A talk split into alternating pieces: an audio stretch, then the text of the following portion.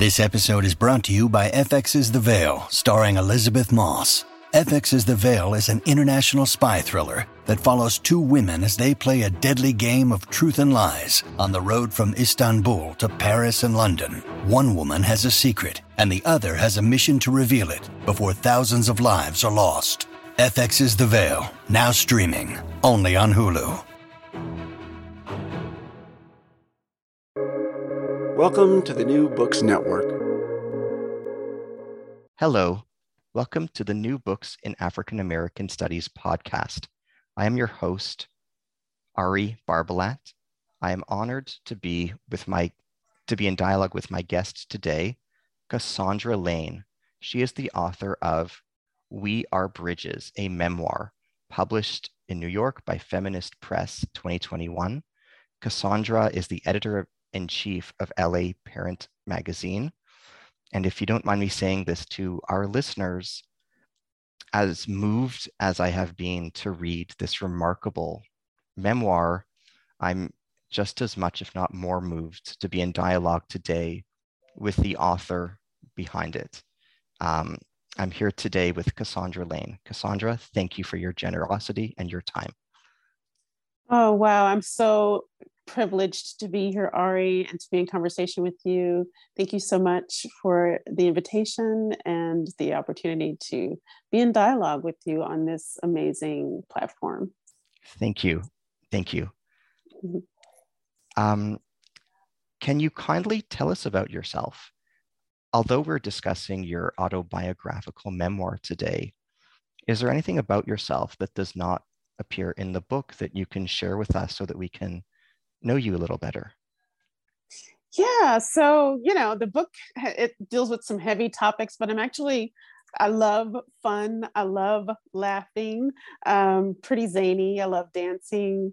My son is a lot older, and this is kind of a surprise to people. You know, in the book, I'm pregnant with him, but he's actually mm. a teenager now. So I'm yes. the mom of a of a teenager.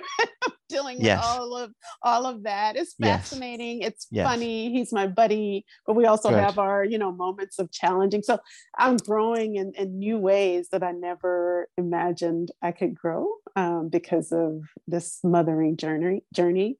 Um, yeah, I mean, I, I, spend my days writing and editing as a magazine editor, and I absolutely love working with all of the writers that I get a chance to to work with um, who are freelancing for the magazine. That's one of my favorite parts uh, of being at the magazine is cultivating this community of local writers and sometimes writers even outside the los angeles area um, who are bringing you know because we do travel too so i've worked with writers in dc and, and other other places um, who are writing articles that are of interest to our readers. So that's what I'm doing outside of writing books.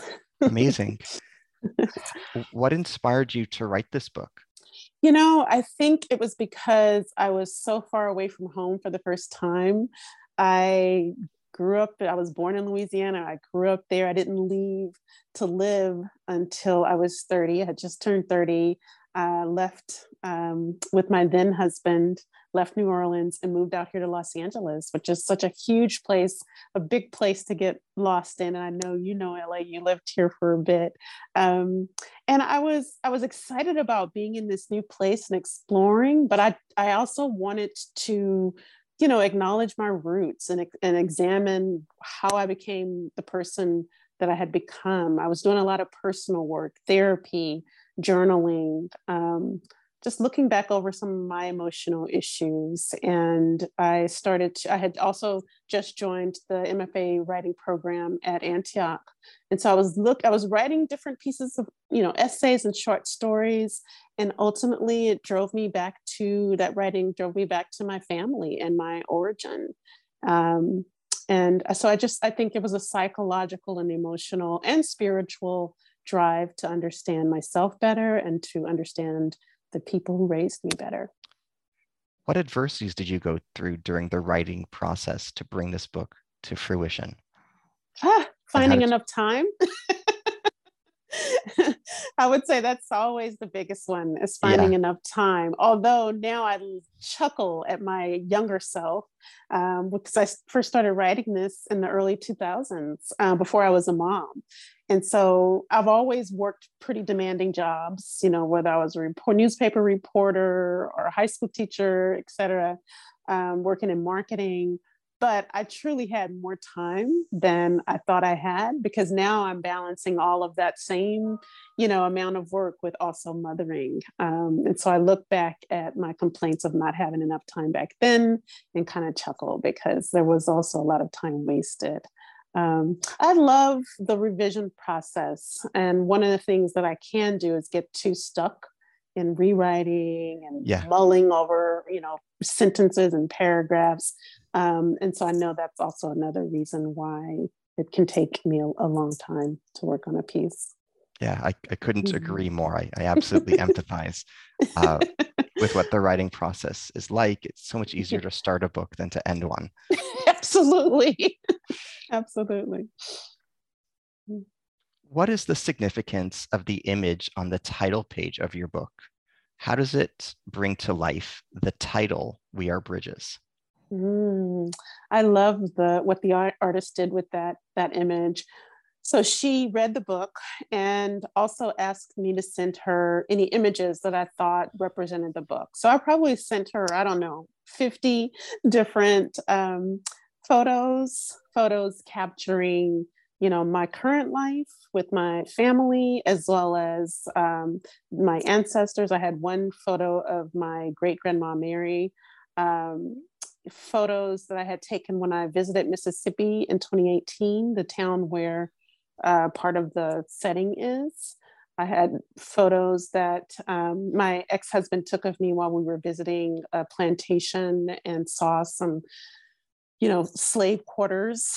Um, and she looked at all of that and used it to influence her drawings. And so the woman there are three three images of women on on the cover there's the one big photo that actually is almost um, an exact representation of one of the photographs that rick francis my ex-husband who's a, a beautiful photojournalist took of me when we were on the plantation um, and i had looked inside you know these i don't know if you've ever been on a plantation and seen these these quarters um, where the enslaved people lived, but it was, you know, the plantation house was still in pristine condition, beautiful, and there were tourists from all over the world looking. And my my husband and I broke off from the main tour and went to these uh, slave quarters located at the back of the property, and they were just very, you know, old and rotted and and small. And I remember looking in um, and just the, the, the sense of dread and sorrow that I felt was so heavy and what, wondering what these people went through. And he captured me looking down as I was reflecting on, you know, what happened to these people. And he took a photo and that's the image that you see on, she drew, she drew that image from that photo um, of this woman reflecting on the past, um, and then there's a, a, photo of an of an elderly woman who just seems so wise to me. She could be influenced by either my great grandmother, my grandmother, other uh, women, just that tradition of the elder Black woman in our culture and what she symbolizes in terms of strength and love and care. Um, and then there's a, another smaller image of a contemporary woman hiking uh, yes. with a stick. And that's also influenced by a photograph that Rick took where we were, we had moved to LA and we're in uh, visiting Joshua Tree. And I was, moving to LA was certainly such a journey for me internally, not just externally. Um, and I loved, I love and continue to love hiking. Um, and it was a, even though he was with me, we were kind of doing our own thing and I was pretty far ahead of him and he took that, that photo.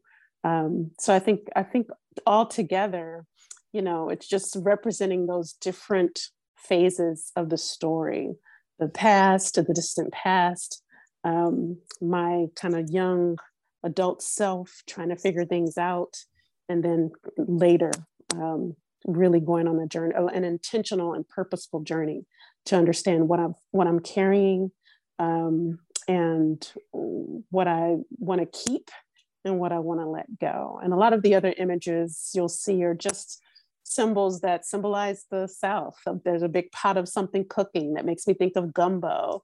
Um, there's figs. There's the old shack um, that makes me think of, of those people's homes. Uh, what what did figs symbolize to you? You have a passage in your book where you describe your craving for figs. what do what do figs mean to you? What have figs meant for you? Oh my gosh, I just remember when I was pregnant too, really craving figs. Um, they were such a, my grandmother, um, I, we lived with my grandmother and grandfather after my mother divorced my father. And she had this orchard of fig trees in her backyard. And I'm the oldest of five kids, but I was just such a loner. And I would take one of my grandmother's quilts and go out and sit and just lie out under those fig trees. So they symbolize for me just safety and the trees themselves, safety, comfort. I love the leaves um, of the fig tree. I loved, you know, watching, waiting for them to ripen um, and how sweet and full of sugar they were.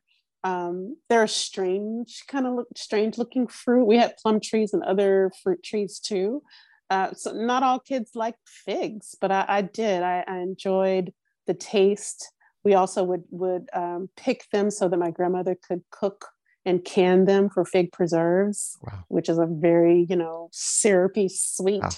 Taste that she and and kind of chewy and sticky. And we would have them with her hot, just piping hot, beautifully uh, done buttered biscuits. Um, so sounds just, amazing. They, sounds yeah. delicious. making myself hungry. so they just symbolize the South, the, the soil, my grandmother's cooking, um, richness. You know, we took those things for granted. They were free on her tree. And now you go to a store in my city in Los Angeles, you rarely see them. And when you do, they're like $6 for a little vat of figs. Um, so I think just realizing the riches that even though I grew up pretty, very poor, realizing the riches that we had um, that even though I'm doing better financially now are absent in my life now. My son doesn't get to grow up um, with the riches of the land and you know our our elders. Um, he's he's separate from all of that, and I can yeah. see I can see the the impact of that absence. Yeah. Mm-hmm. One quote uh, that I found quite striking in your book is the following Memory is a woman, subtle, haunting, devastating, right even when she is wrong. What do you mean by that? And mm. what can we appreciate from that proverb, from that aphorism? Mm. You know, that just came to me. I think certainly I was thinking peripherally about my great grandmother, Mary, um, because she had the knowledge of what happened to her love, Bert Bridges, my great grandfather who was lynched. Um, and we didn't have that information, but she didn't want to talk about it. It was too painful. That was something that had happened decades ago. She had remarried, um, and with that second husband had you know raised the son that she didn't get to raise with with Bert Bridges um, and I felt such a I felt you know sad when I started trying to tell this story that she had been long gone and it, we didn't have records we didn't have you know di- journal entries from her or letters um, so I was dealing with a lot of frustration because of that lack and um, at some point, I had to just accept it. I had to accept that we knew the little pieces that we knew because at least she gave us that. She could have not given us a name at all. But eventually, she did say that his name was Bert Bridges, um, that he was a beautiful, fine man, that she loved him. And she was still, to, you know, she would say those little pieces even into her 90s. My mother said that in, in the nursing home, um, those that's one of the last conversations that she had with her that she, you know, missed her Bert Um, and then she would cry and shut down and say, I don't want to talk about him anymore. Um, so you can't force you can't force people to talk about what they don't want to talk about. Um, and you just have, even though you need feel that you might need to know all the details, um, I think writing that passage, I was just coming to some a place of acceptance. Um, and my grandmother just became kind of the embodiment of this woman who had all of this ancestral knowledge but wasn't willing to share it and and yet she was haunted by ghosts she would see i would see her you know shooing away ghosts. Um, so i was just interested in that um, in secrets and what we feel comfortable sharing what we don't feel comfortable sharing and how even if we bury something it doesn't necessarily mean that it goes away and that we won't be haunted by it. In light of what you've alluded to about your grandmother's relationship with ghosts, um, I'm actually struck by some of the passages in your book uh, about ghosts. Hmm. Um, for example, you write, unlike Grandma Mary, I'm not sure the disembodied can come back as ghosts, but I do know the past is a ghost. I know that what the captors and lynchers, lynchers gave us were ghost stories, the omission of records, the uncounting, the three fifths or less of everything. They wanted us to be ghosts. Here, but not here. Now they call us delusional. A better diagnosis is that we are deluded. And yet, elsewhere, you state Grandma Mary believed in ghosts. She was always telling of some sighting, a headless man in a powder blue suit with a hand stretching forth its fingers. Was it Bert paying her, her visits? or was it his murderers coming to plead with her? How does your attitude towards ghosts compare and contrast with your grandmother's attitude towards ghosts? And what can we learn from your interaction with the past as a ghost vis a vis your grandmother's relationship with disembodied ghosts? Mm, really deep question. Wonderful question. I was recently on a podcast about about ghosts called "Are You There, Ghosts?" Mm. It's me, Chi um, and and I was telling him that I I haven't had the experience of seeing ghosts and spirits, but because I grew up in with family who who have and who talked about it as though you know it was you talking about going to get a loaf of bread from the store. It was just a part of the conversation. Um, it didn't seem strange. My mother has had experiences. Uh, my grandmother, my great grandmother, my my youngest sister, my uh, some of my uncles. Um, and so I guess my relationship to it is that no, I haven't had that personal experience. I kind of feel like I live on another side of that, a more practical side. But I do believe them. I believe people when they say that they've seen XYZ. Um, and I also, you know, I guess my experiences happen when I'm asleep. I do dream about ancestors um, when I'm asleep, and I'm able to to write that. And sometimes that weaves itself into my writing um, and I, I, I, feel for me that the dream world is my gateway to kind of go in and out of those those supernatural worlds and the um, the practical real what we call the real world um, and i just I, I i think you know because those are people that i love and that i believe that i try to handle their stories with tenderness um, and that that's been my relationship to it.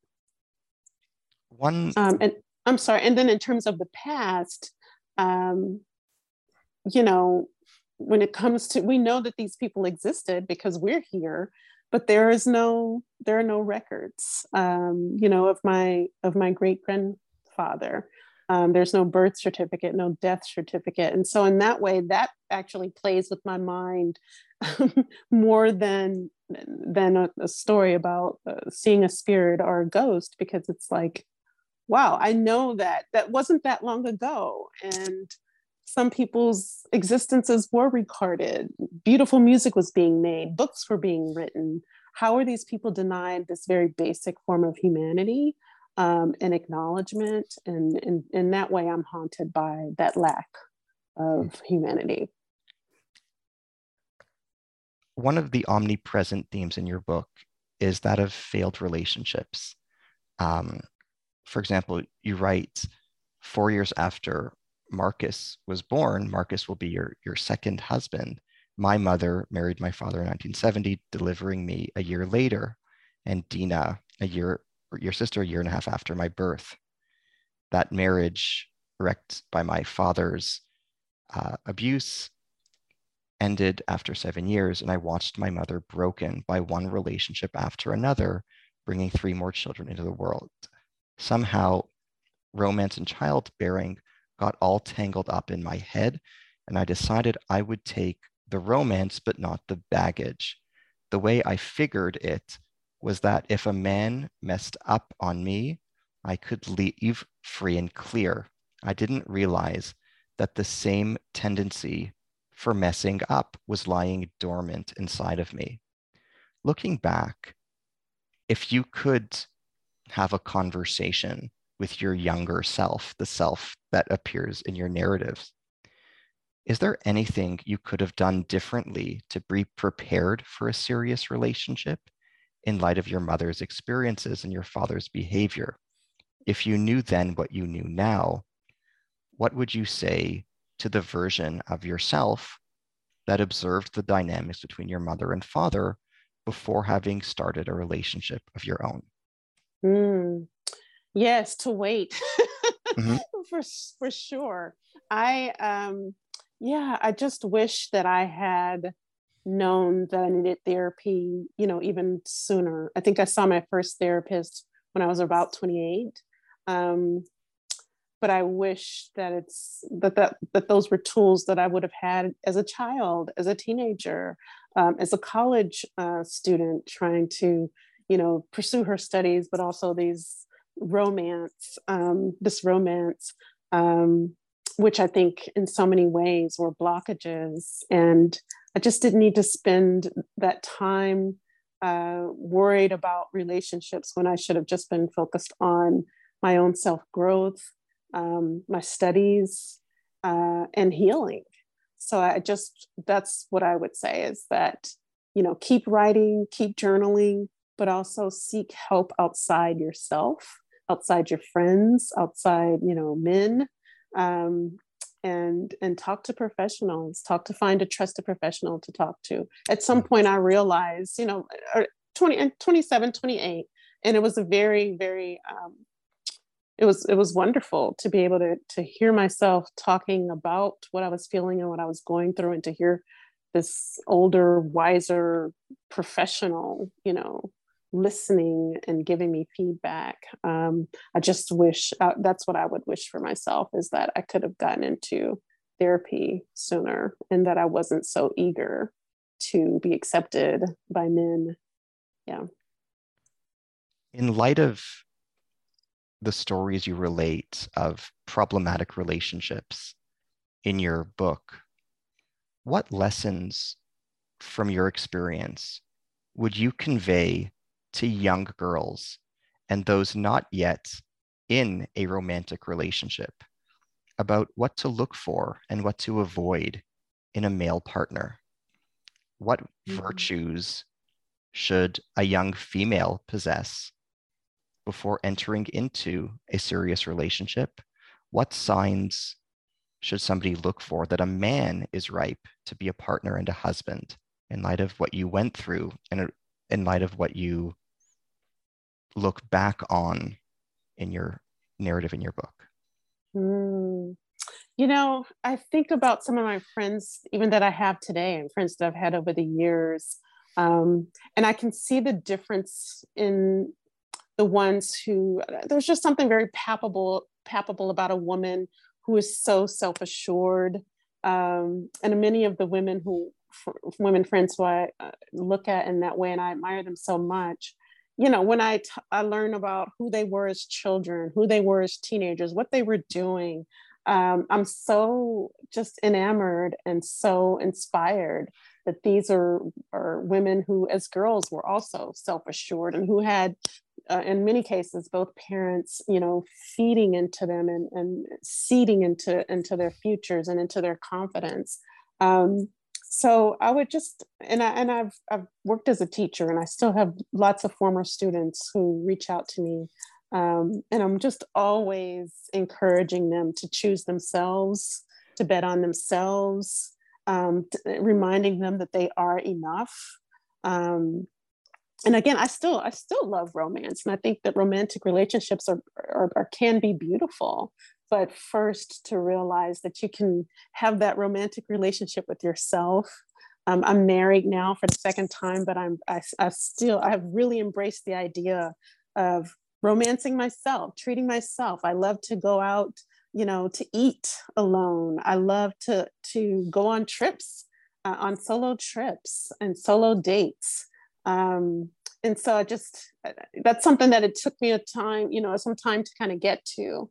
But I hope that, um, and I see that this in a lot of young women who are choosing themselves first and, and getting to know themselves and enjoying their girlfriend girlfriend time. Um, so I guess and I'm not the first to say this, but it's so important to choose yourself um, and to choose, you know, partners who also are are choosing themselves. I mean, none of us are perfect. We all have some sort of baggage, so it's not about oh, it's you know, this guy has to be perfect. He has to have done all of his healing. It's not about that, but choosing partners who are not afraid of going deep, who are not afraid of therapy, um, I think that's a huge red flag. If it's a partner, if it's a potential partner who is like against therapy or against any sort of self reflection, run. Yeah. yeah. So definitely choosing, and, and I'm raising, we're raising a son who, you know, he's been in therapy now for a couple of years, and that's a relationship that he absolutely cherishes. Um, and so it's it's taken away the stigma. I remember when we first took him to his first appointment, he was like, uh, What's going on? There's nothing wrong with me. I'm not sad. And I said, It's not about that. Um, but it is about looking at this this person as a partner to help you through some of the things that you're and it was you know not major things but he was dealing with some some issues with peers um, and just some self-confidence issues um, and so i'm glad that we got him early in terms of destigmatizing um, therapy, especially as a, as a young man and as a young Black man. Um, embrace help. We all need help. So definitely choose partners who are who realize that they need help um, and who would be willing to to go on those you know healing journeys with you. Thank you for sharing that. You're welcome. In regard to your second husband, Marcus, um, you write about him as follows page 128. When I think about the childhoods Marcus and I had, as well as our early adult lives, I see two people swimming upstream in a river of stereotypes, willing the loud rush of our proclaimed, of our proclaimed love for each other to drown out the improbability of our survival. To outsiders, and even somewhere just underneath the top layers of desire and optimism, within us burned the, the whispered question how on earth will this relationship work? How, how did your relationship with Marcus work? What kinds of dates and get togethers did you guys do together? What role did your respective pasts play in the relationship between you to unfold? Wow, yeah, loaded question. We've had some some deep, deep, you know, valley moments, that's for sure. I think the reason why we are still together is that we and I, I have to credit him to this uh, with this is that um, you know even after a big blow up or just where we're just we're, we're very different. I mean we have things in common but we're also very different. Um, but somehow we come back around and there's always communication. Um, there's always you know kind of we really talk we talk very openly about what we've been through in our childhoods, in our teenagehood, young adulthood, and in our first marriages. Um, he has two adult sons from his first marriage. Um, so there's just a lot of talk about healing. There was just there was a lot of unhealed um, and continues to be in some cases unhealed, you know trauma and pain um, and you know he's a very funny guy so that balances it out. We love we both love movies. We both love storytelling. Um, so we make sure that we do dates we do trips. Um, we love raising you know our son together. Um, and all of that kind of balances out you know the the holes that we see in our own emotional bodies. And uh, we're able to talk about you know what those what those issues are. So i understand his past and that's what i was trying to get to in that passage you know and we've been together now for 15 years but i understand his past his past and how it's influenced him and and vice versa. And we both have a deep desire and hunger to grow. Um, you know he's on his spiritual path i'm on mine. We share things with each other different insights. So i think it's that's that's the that's the, those are the ingredients one having fun laughing a lot but then also just coming when there is a disagreement coming back around to really talk it out um, and then acknowledging and um, just just really appreciating each other's individual spiritual work and path. Thank you. You described your experiences living in Glendale, California, and your relationship with one particular Armenian lady. Who was she? Why was she significant to you? What did you learn about the Armenian genocide during your time living in Glendale that you didn't know before and how did you relate to the genocide when you first learned about it and came to terms with it? Yeah, so I um, we were in an apartment that um, was the only apartment building on that street. Most of the other ones, or maybe there were a couple other ones, but, but mostly what I remember are are the houses. Um, and it was definitely mostly elderly Armenian people, except for in my apartment building where there were several artists, um, people in television, playwrights, that kind of thing. Um, and I, I've always loved hanging around my elders. Uh, so even though a lot of most of them didn't speak English, um, I and I didn't speak their language. I just I enjoyed being in their presence. I would go across to the park across the street and just sit there um, and write while they, you know, talked or read newspapers. Um, they were curious about me um, I would hear, I would smell, you know, hear them tinkering around in their kitchens and then inevitably smell the spices of their cooking. Um, and at some point, they started reaching, a couple of the women started reaching out to me. And um, we didn't even, we couldn't even, you know, talk really but there was something they would share food with me or some rose tea what was it i think rose tea water um, and there was because glendale has such a huge armenian uh, population i remember one day seeing a van with um, in memory of, of the armenian genocide.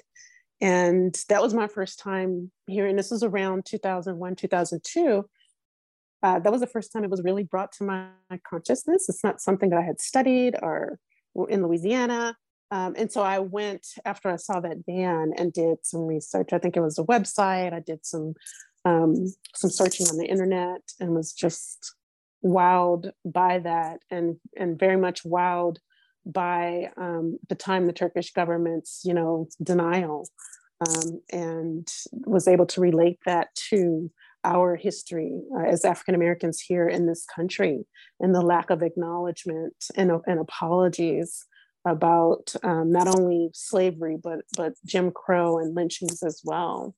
Um, so I just felt a, a, connection to them. I couldn't agree more about mm-hmm. the parallel. Um, mm-hmm. mm-hmm.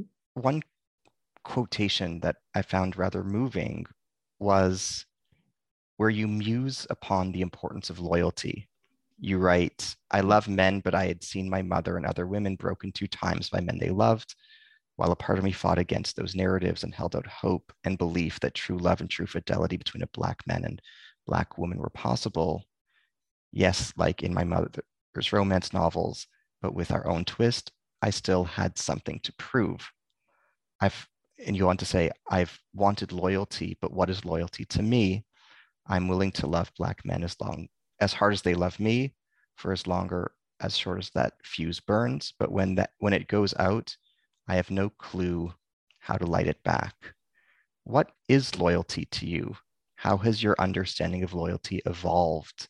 Has it evolved further since you've completed the book? Has loyalty meant different things to you at different stages of your life? How does your understanding of loyalty differ from others? Mm, yeah, great question. I think loyalty to me now is really being loyal to the truest essence of who you are.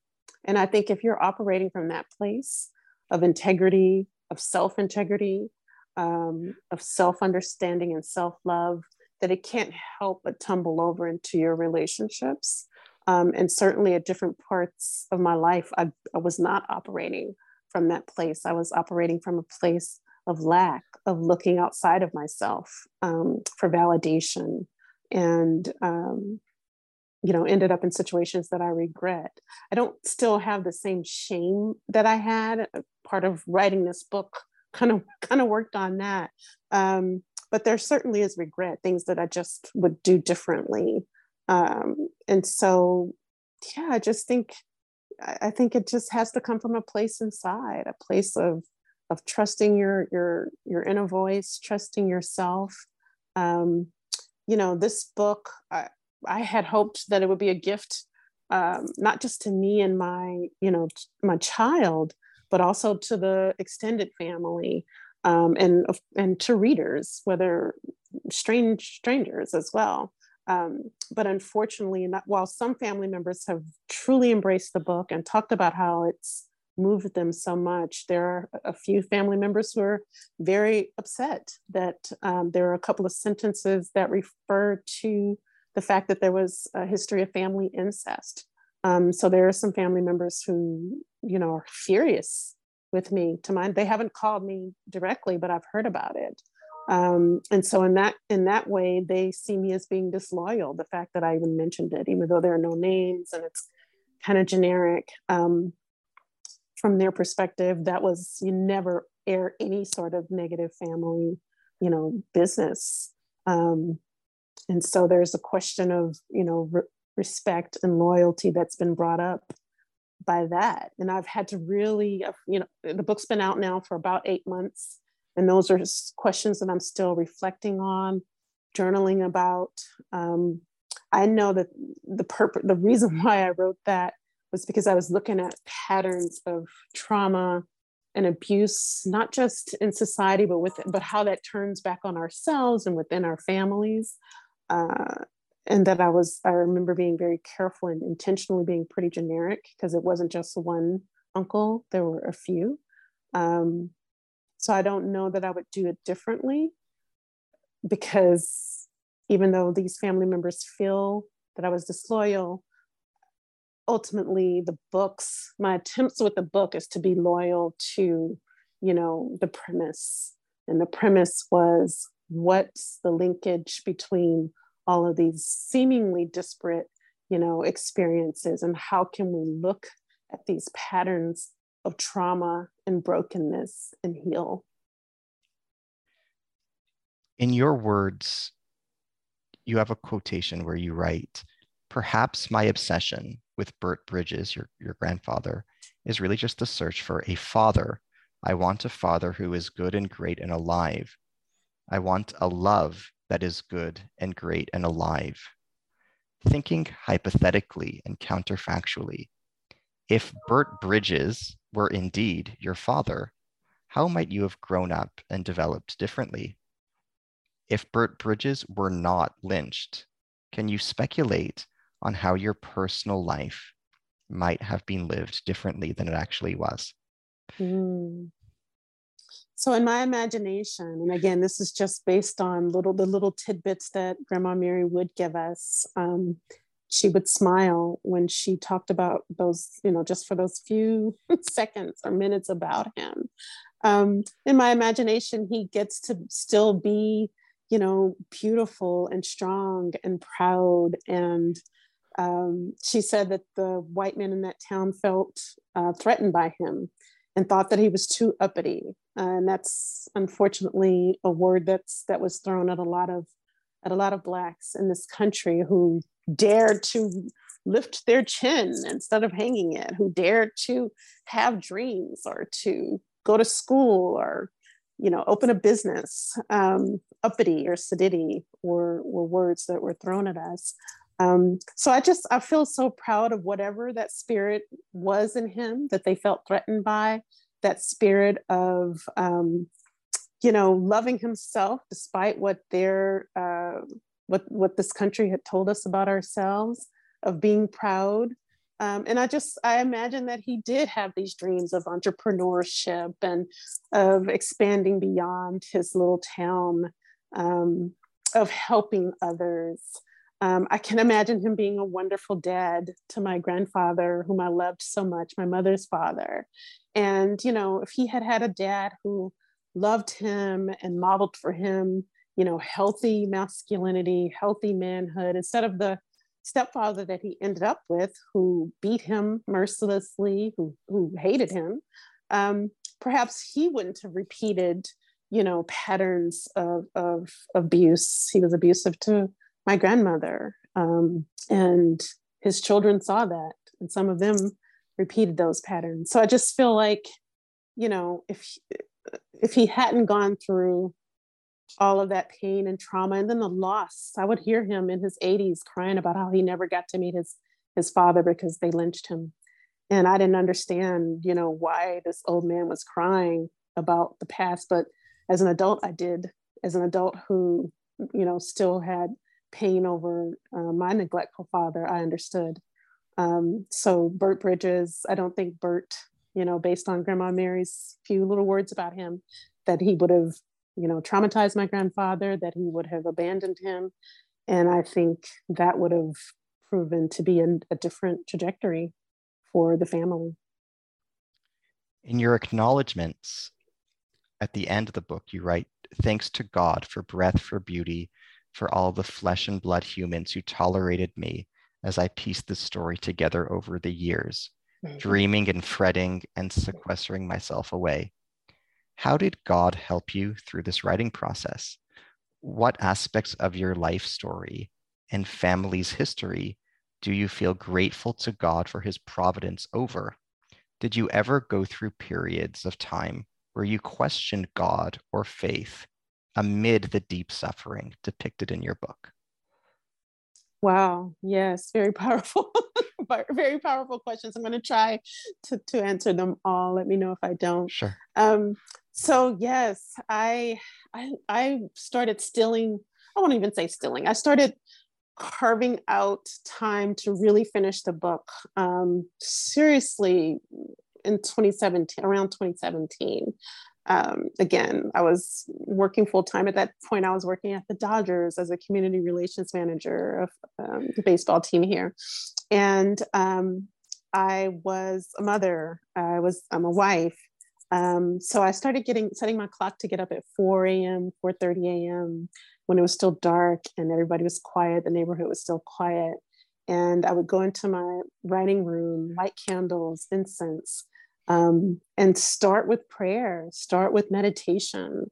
Um, yeah, I just felt like, you know, I needed. I was writing about some really tough su- uh, subject matter, and that I needed God's help. I, I, I wanted to make sure I was trying to see, am I doing this right? Am I writing this right? Help me see, you know, the dots, connect the dots.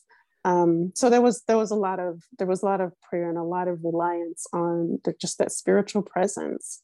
Um, there were moments, and there you know there have been moments in my life where I I, I feel uh, apart from God and angry and hurt um, so baffled by how we continue as people to to hurt each other um, by racism um, and, in all forms of di- discrimination. Um, you know, when someone who is has a very full life or who's struggling, who, whose life might not seem like like it's successful, but why do we have so many people who are sleeping on our streets it's which is increased here in los angeles um, so there's a lot uh, i have faith but i that faith is often tested because i'm just like so many of us overwhelmed by the pain um, even if it's not just our own pain but just the pain in the world. Um, so sometimes when i get down and pray it's i don't even have the words. It's just a feeling of surrendering and trying to listen and just saying help. Thank you. You're welcome. Um, one thing you write that was noteworthy is the you write about the promise you made to Marcus, your husband. I will never scream at our child, but my mother was a mm. yeller, and I could feel her frustration rising on my tongue as I shifted in my seat away from the annoying sounds. I made a new promise.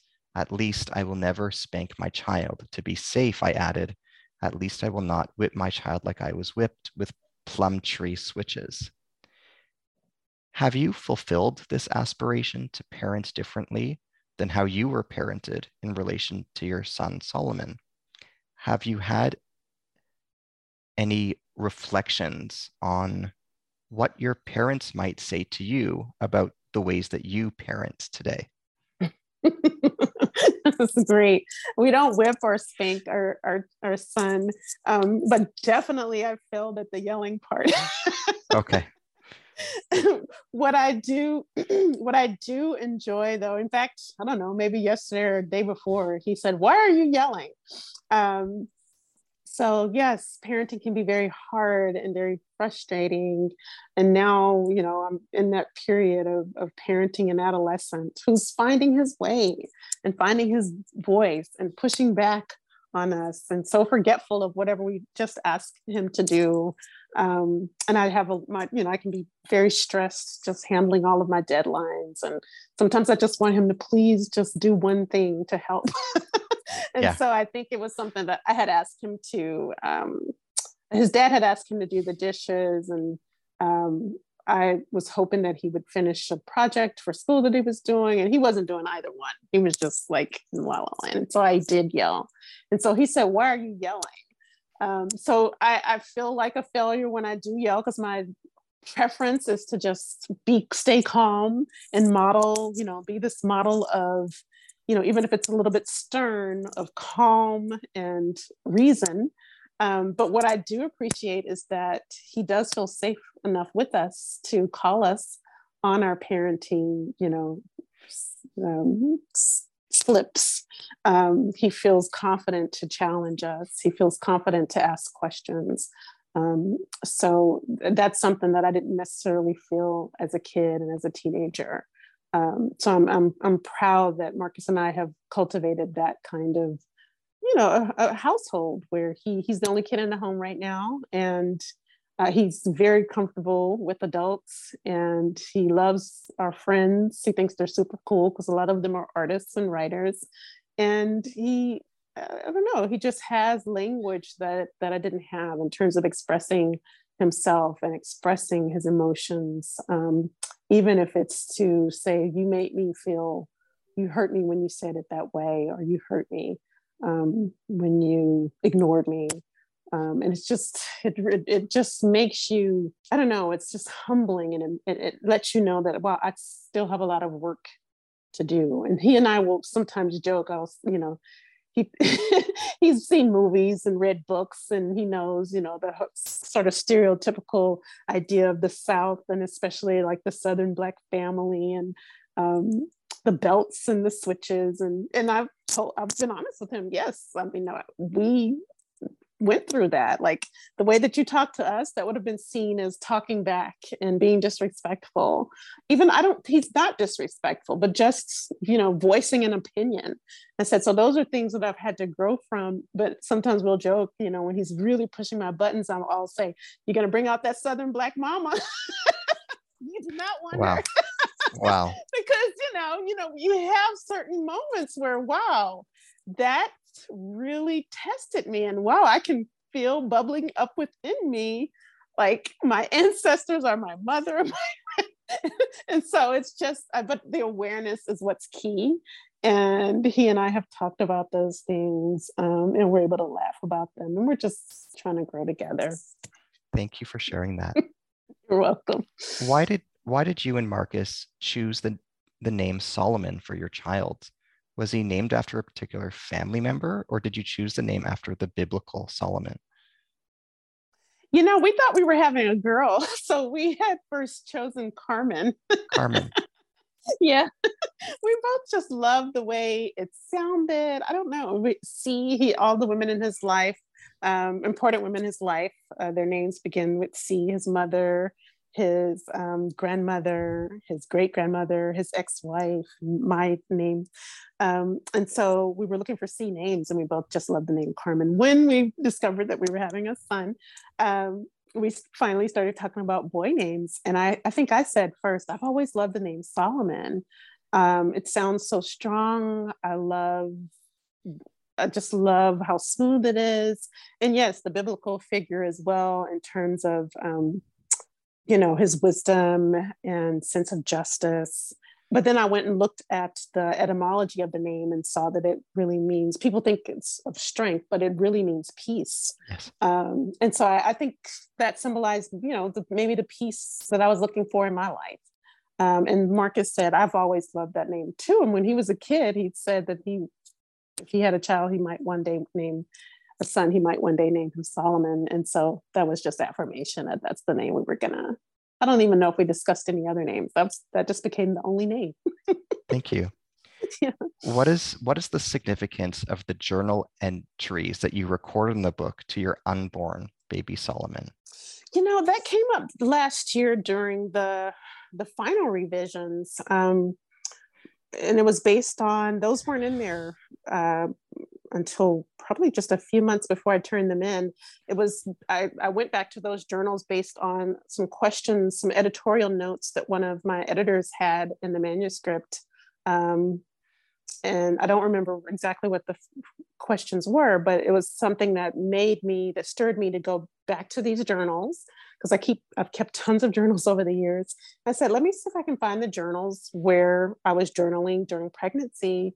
And um, so that was my response to an edit some some editorial questions about I think what I was going through, you know, during the pregnancy.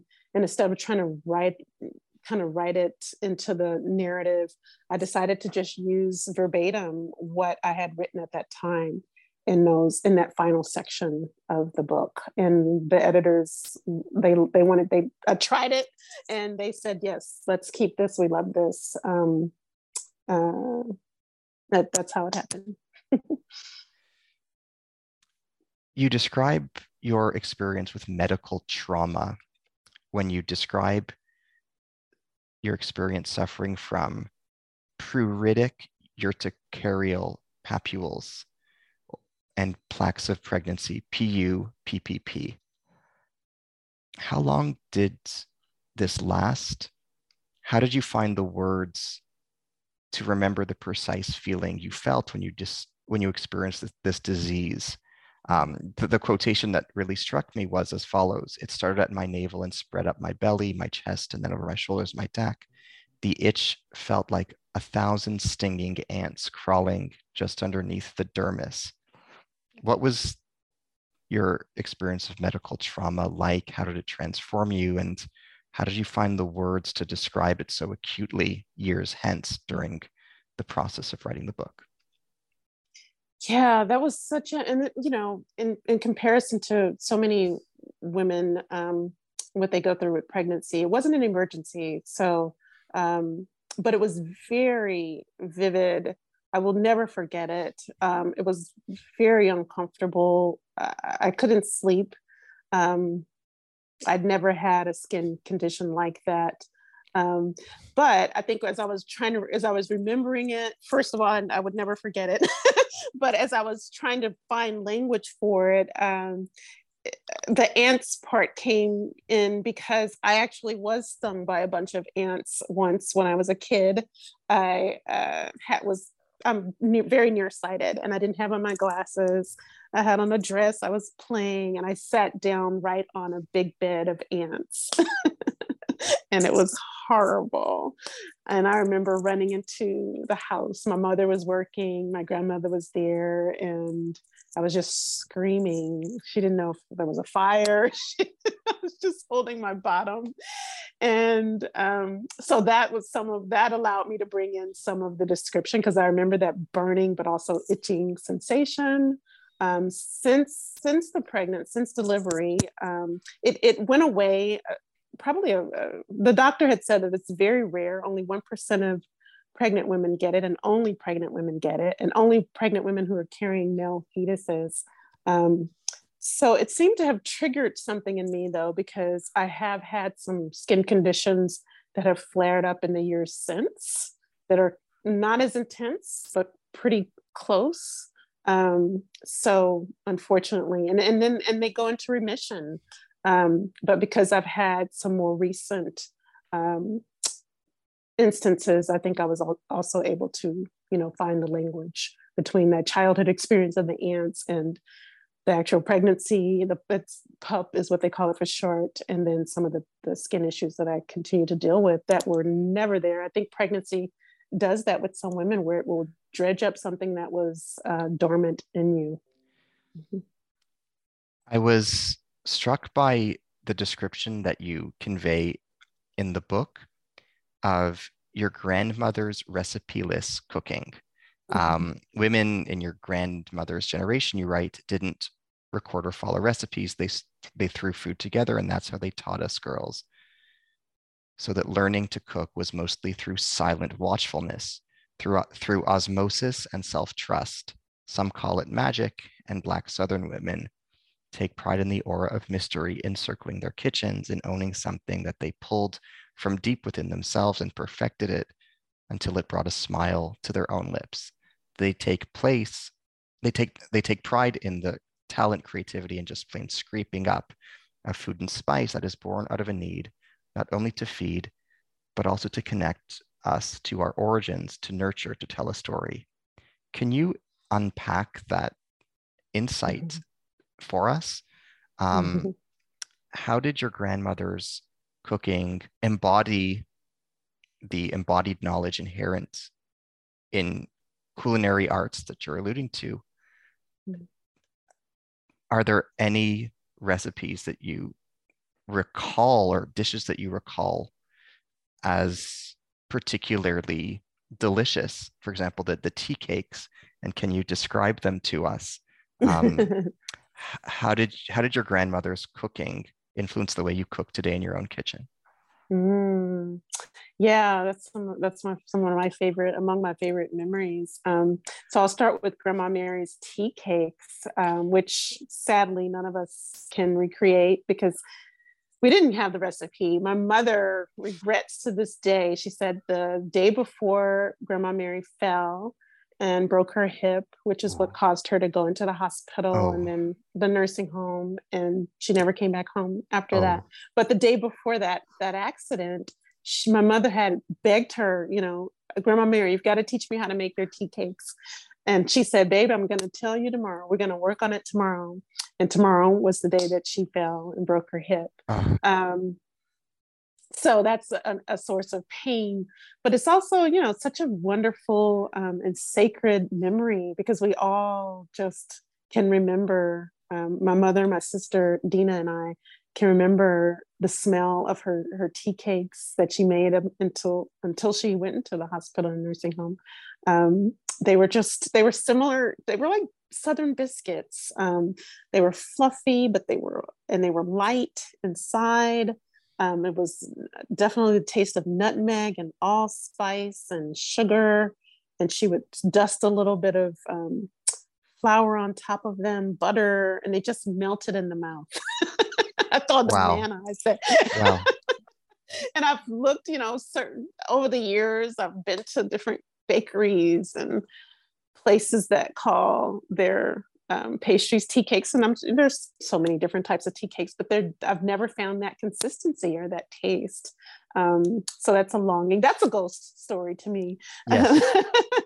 my sister Dina was so obsessed at one point that she did, she was doing research and, and trying to, you know, based on memory of the taste and the, the and memory of how they looked, um, trying to recreate, look at different uh, YouTube videos and um, recipes from the internet and then put her, injecting her own you know little twist into it. So she's she's done a few test batches. We live far away. She's in florida so i haven't tried them yet so i can't say but mm. she she finally made one batch that she said is kind of close. I'm going to see her for the holidays so i'm wow. gonna i'm gonna challenge her to try to recreate it. Wow. I have not dared to to try um but it's on my list. It's on my list. Um and in terms of uh, the food and unpacking that.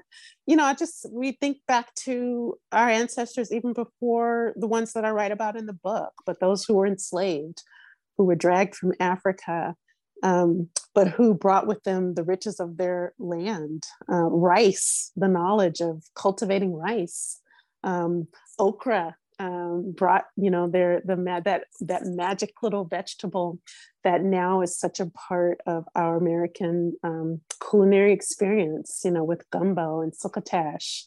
Um, and, and rice is such a, a, a, huge part of, of our uh, southern dishes and, and, and, and has influenced so much of you know other american cuisines and, and other cuisines all over the world and I, and unfortunately um, you know, even though our ancestors were um, exploited and used to bring, you know, such delight to the families that owned them, that they worked for, they were never really, you know, credited um, or compensated in so many cases for for that knowledge. Um, and yet, it's it's such a it's such a source of pride and such a source of um, of just uh, such a gift to the entire world. Um, and I understand, I wrote that thinking about how my mother makes uh, pralines or pralines, or some people call it pecan candy. She does actually. Um, but in some parts of Louisiana, like New Orleans, they're called pralines. It's a confection with, um, with uh, sugar and pecans and carnation milk, condensed milk. And someone had asked for her recipe and she she refused to give it to them. Oh no. and it was another family member who was furious. Wow. that she wouldn't share the recipe. And so I was kind of laughing, but then I was like, I, I, mean, I understand it. And then she just thought that this was a younger relative and she thought she would just share it on social media. And she's like, no, we have to hold tight, you know, the things that we have. And even though I might not necessarily agree, I understand. I understand that so many things were taken taken from um, our people. You know that they sometimes wanted to hold on to a little bit that they had, call it magic or whatever it was, but it certainly was a treasure to be able to cook um, and you know such wonderful food um, and to not have every single thing exploited um, and to have some secrets that are you know the kind of secrets that bring a smile to your face and i think that's what i was trying to get to in that um, in that passage that i understand the the little bit of hoarding um, that that they sometimes would do. Yeah. Thanks for being so generous as to share that with us. You're welcome. What do you remember your memories of new orleans? Do you do you remember new orleans fondly? Where did you grow up within new orleans so I actually grew up my during childhood in a town uh, three hours west of New Orleans. I didn't move to New Orleans until I was 25. Um, it was for a newspaper job. I worked for the Times Picayune, which was at that time the, the metropolitan daily newspaper there.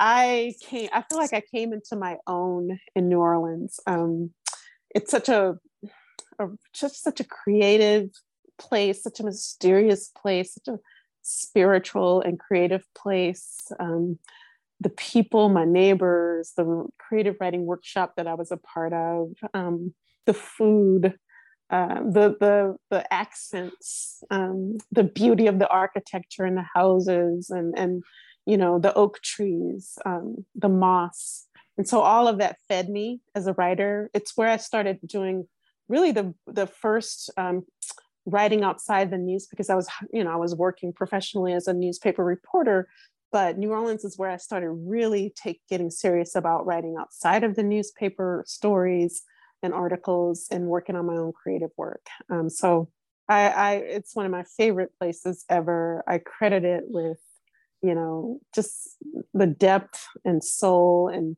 and helping me take ownership of of my own voice and my own work and i think there's something different about a lot of you know the black um, early black uh, people who were in new orleans versus other parts of the country and, and even of louisiana there was a certain ownership and and fight um, that they that they had and and and because of that I think they were able to preserve a lot more of their history and of, and of the culture. And that's why things are so much more palpable there. Wow. Mm-hmm. What advice would you give to your readers to initiate conversations with grandparents about forgotten and repressed history? What first steps should someone take to recover family history? Oh my gosh, if you're if your elders are still alive, please take advantage of it. Um, I regret that there are no, you know, audio recordings or video recordings of my grandparents and great grandparents. Um, so just they they want to tell their stories. You know, there might be parts of their stories that they're uh, reluctant to share, but start with what's comfortable for them. Um, people want to be listened to. Our elders want to be listened to um, you know, just sitting down with them and letting them talk about their past, ask them, you know, what were they like as a child, just starting in those safe places and then asking yeah. them if it's okay to record, whether you're using your phone or a recorder, whatever it is. Um, hopefully they are, or they will be eventually if you make it a habit. Um, you know, ask them if they've kept any journals that they would one day, you know, be willing to share. If they have letters, from childhood friends or their first loves, um, photographs. People love sharing and talking about photographs. So just finding those entry points, starting with food, asking about you know how they learned to cook or what's their favorite thing to cook, um, mm-hmm. asking them about their parents and and their school, you know their their school memories. Um, there are just so many. Just think about your own life and um, transfer that to them and yes. what whatever it is that you want to know about them. What does your book and the process you went through to recover information about your grandfather and even the process of writing a memoir and a family history what does it teach us about the relationship between fact and fiction mm. You know, for me, starting as a starting my professional writing career as a journalist, where you're writing for rec uh, for newspapers, which are supposed to be, you know, these records of factual information, but then learning and and, and seeing and practice that, you know, even there we sometimes get it wrong, and how it's been proven through studies that reporters can go to the same, you know, event or accident. Um, and depending on where you're standing and what you're bringing to that situation, can write different stories and see and remember different things. Um, who who they choose to interview can you know none of us are unbiased. We all have some baggage. We all have some perspective that we're bringing to and i think once i've understood that that's when my story started coming to life instead of oh just writing you know trying to tell the five w's and the h of what happened. Um, it's okay to bring in a little bit of our um, our own perspective but then to also just to take ownership of it and, and, and say and i think in some ways some of the best journalism has moved in that direction long journalism long narrative journalism long form um, where yes, it's a it's a story that's based on fact and research, but often you will see um, the the journalist's own narrative kind of woven through that. And if it's done in a respectful way, and it's done in a way that um, you know that says, "Hey, this is this is how I, I I see this. This is how I feel this." But I'm trying to try to tell as many sides as I can. I think that that's some of the most um, enjoyable pieces that I've read recently. Um, and when it comes to you know writing outside of, of journalism, and when you're researching, you come you hit these dead these dead ends um, because you know there's a lack of of materials.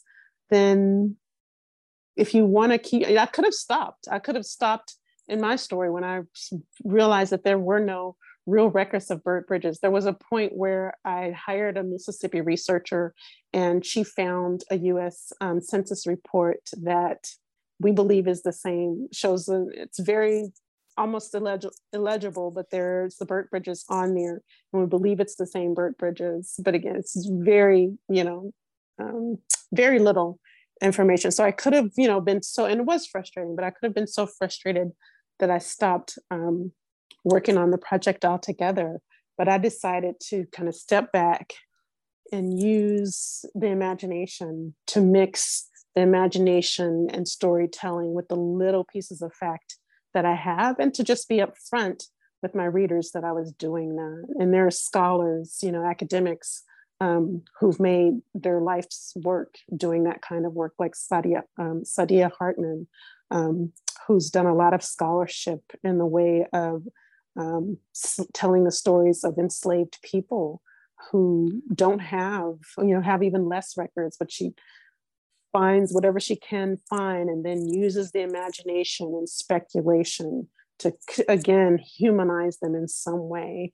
Um, Tiya Miles, who just won the National Book Award for her book. Um, I think it's called Ashley's. Uh, it's about this woman, a sack um, that an enslaved woman owned, and she, her daughter was being sold, and she, and she never got to see her daughter again. But she threw together some, you know, essential items, um, and she embroidered on the sack this love note to, to, that this that then was given to her daughter and that daughter gave it to her daughter and and and so forth. And so it's still in existence. And so the fact that this woman you know, all of this love was woven into those those few stitches. And so Tiya writes a book around this entire you know this one based on this one sack um, using imagination using research about what else was happening around that time. And so I think that those are some interesting ways that we can weave together, you know, imagination and fact and research. Thank you wholeheartedly. Mm-hmm. And thank you for your generosity in both your time and in such beautiful, eloquent answers to the questions asked. As, thank you so much, Ari. As I bring this interview to a close, what are you working on next as your new subsequent project? And how have you spent your time since completing this book? Oh my God. So I really miss writing. yeah. I've been so busy um, doing interviews, um, doing, uh, you know, marketing around the book, doing classroom visits. Even a lot of them have been virtual. It's, it's been a lot of, of work. Um, just bringing a book into the world. And so for the last seven, seven to eight months, that's mostly where my extra time has been spent doing interviews, doing class visits, uh, writing articles about, you know, about the book. Um, but I'm eager now to get back to writing. I think things are will start to slow down as we're getting to the, towards the end of the year, the beginning of next year. I have a few different um, ideas that I've taken some notes on, written just a few pages, nothing that's like really solid. Um, but there is, I think, uh, part of the story, uh, a branch, kind of a branch off from Bridges that's on my grandmother's side, my maternal grandmother, my mother's mother. Um, and it's about how these women knew the land and, you know, they knew and understood different herbs and roots. And some of that got, a lot of that got buried, um, unfortunately, uh, over the years. But I remember specifically this bottle of amber liquid with these thick roots that my grandmother used to keep in a cabinet in the kitchen. And I never really knew what it was, but it was always there. And I've talked to my mother about it, and it was called snake root. and she and her mother-in-law grandma mary you know knew how to go into the woods and dig up the these roots and use them for different ailments so i think this the project that i'm fascinated by is you know doing research tracing trying to find out what these women knew. Why was it lost? How was it ridiculed? And how how can we get back our connection to the earth and land um, and and you know and to healing? Thank you. Thank You're you so welcome. Thank you for your time. Um, i'm honored to have read an extraordinary book written by an extraordinary person thank you thank you so much ari i'm so honored to be here thank, Thank you you. for your great questions very very deep Thank you. Uh, as we bring our dialogue today to a close, I'm Ari Barbalat with the New Books Network, having interviewed today Cassandra Lane. She is the author of We Are Bridges, a memoir published in New York by Feminist Press 2021. This is the New Books in African American Studies podcast. Thank you.